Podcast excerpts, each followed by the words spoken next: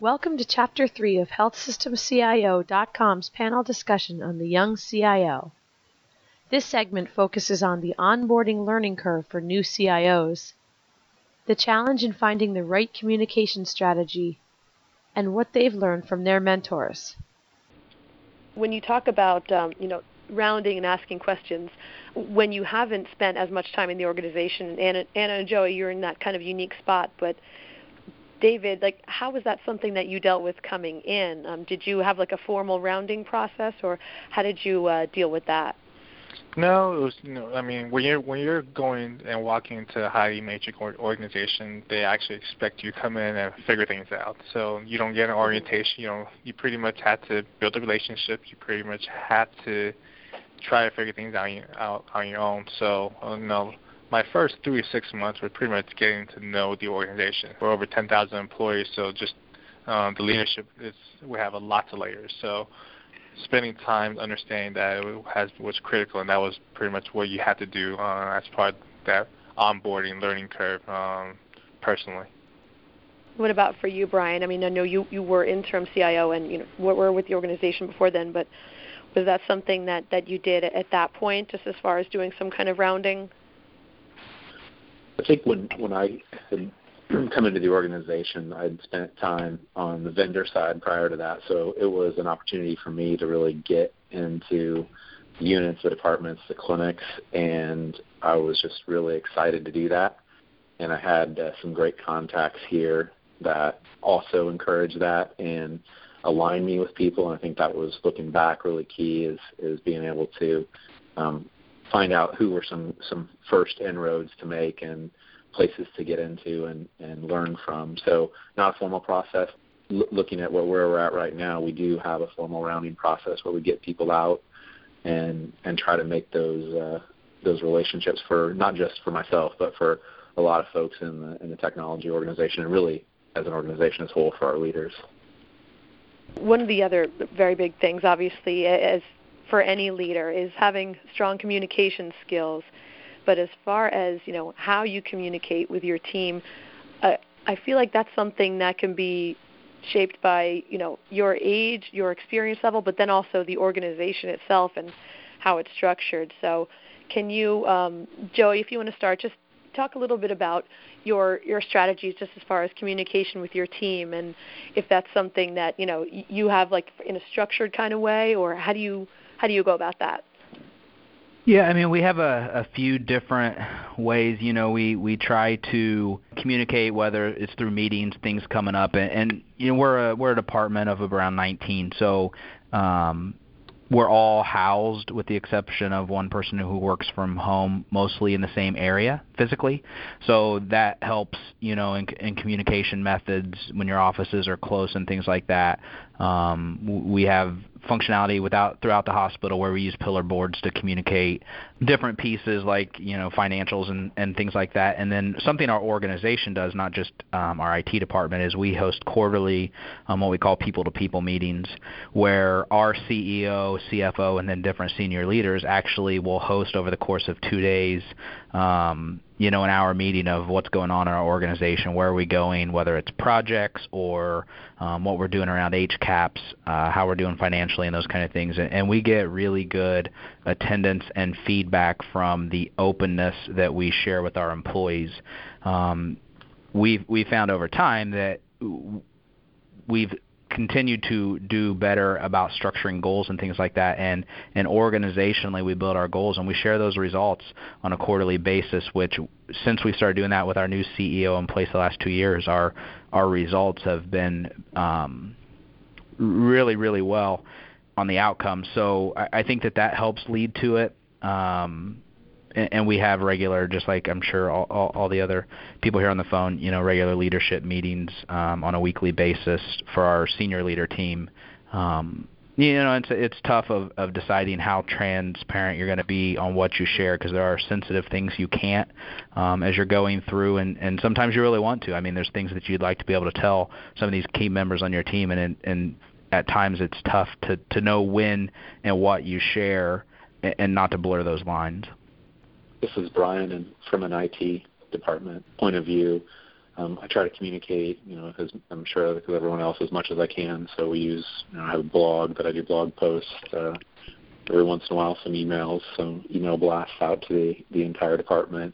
Um, we do quarterly town halls as a as a department and um, weekly leadership meetings um, where we try to structure kind of the feedback so that the leaders also cross learn. We try to weekly, we call them 515, so they take um, five minutes to read, 15 minutes to create, but just an update from each of our area or, or sub department uh, or initiatives um, that we share across the organization. So we, we constantly try to change that up because I think that's one of the the things that you, you really we haven't found a perfect way to do it. So we keep trying different different things to get the communication out there and make sure that we're all on the same page and matching up to the missions of the organization.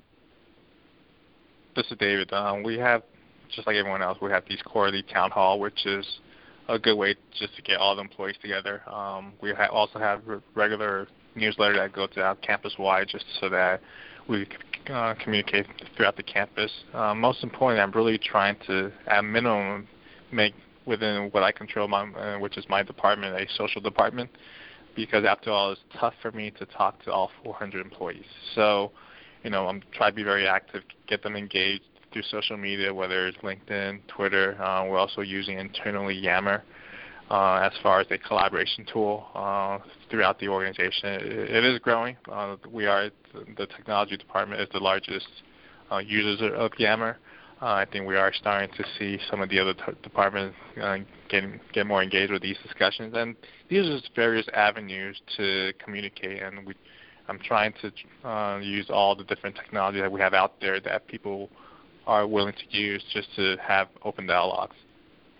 This is Anna. Um, being smaller, um, you know, our governance is not tremendously complicated. Uh, communication becomes a little bit easier. I think that's a blessing of our many curses of being um, small. And um, the big one is open door policy. Um, and we have meetings much the same as the others that have been speaking. But I think one of the big thing on my open door policy is uh, I don't allow the coming in of complaining, but I empower them to bring me ideas, solutions, and we have those discussions. So it, it's it's really important to you know listen and empower them. And I have a great relationship with the as a CIO with the COO. Um, there's a lot of healthy disagreements going on in there, even though I'm the same person. um, but I do also have a great relationship with um, the C-suite in general. Their their offices are right next to me, and they all have the same open door um, policy and empowerment policies. One of the uh, other things I wanted to talk about, um, David, you, you briefly mentioned um, a mentor, and um, just wanted to, to talk about that and what, or maybe are some of the, the most important things you learned from having mentors over the years, and you know what's something that's really stuck with you. If you want to start with that, David. Uh, I would say you know really build relationships. Probably one of the key things that my mentor taught me. It's not really about um, who's right or wrong in terms of a solution, but really getting build that relationship to be able to get these things done a lot easier. I think that's one of the things I strive to do uh, upon joining any organization and continue to do so within the current organization is really understanding and just being that uh, helper and providing uh, assistance if needed anywhere, anytime. So I think those are sort of, sort of the key uh, takeaways as far as being a true collaborative leader in any organization. I think that's that should be a main focus for any future leaders uh, coming up in the ranks. And this is Joey. I, I would go along those lines. I mean, I think you know if you look back over your course of life, I have a lot of people that have shaped me. Obviously, my parents. And, and when starting here at the hospital, when I worked in the storeroom, I had one of the greatest bosses ever on showing what it really means with customer service and doing whatever it takes. Um, he, he was a gentleman who never said no. I mean, we were we were in the storeroom, so we were a service department, and um, you know, I, I learned so much from from what he brought to work every day and dropping whatever it took to make things work. And and while that doesn't always work in IT because we can't solve everything and say yes to everything, um, it, it did. It, it was great experience in just learning um, customer service to to a different level and and what it takes to run a hospital from the ground up. This is Anna. Um, I think I, I've had many mentors, um, some really strong ones, and and I think they've helped mold me in many ways. But uh, some key things that I've heard from a couple of them is the big one is just make the mistake only once, and you need to take those risks, but make the mistake only once. And those are important. And I think the more you communicate and the more you build your relationships, those mistakes can sometimes be a little bit smaller and have a softer cushion to land on. Um, this is Brian. I would just add that you know, had as well many mentors, but I, I also have the luxury of uh, of having my predecessor as, as a mentor and just being able to have a sounding board um, to go and, and knowing a lot of the organization and and being able to bounce ideas off of and that and then other other leaders here in, in the C-suite just a, a great ability to uh, bounce ideas off of folks, hear uh, how their perspective on it and guidance. And a lot of it is more about the, the leadership in general than it is specific with approaching technology. So uh, I, I do feel very lucky with uh, the folks that I get to work with and past and present and to get some of the guidance in that area. Do any of you um, do any mentoring yourselves or hope to do that eventually?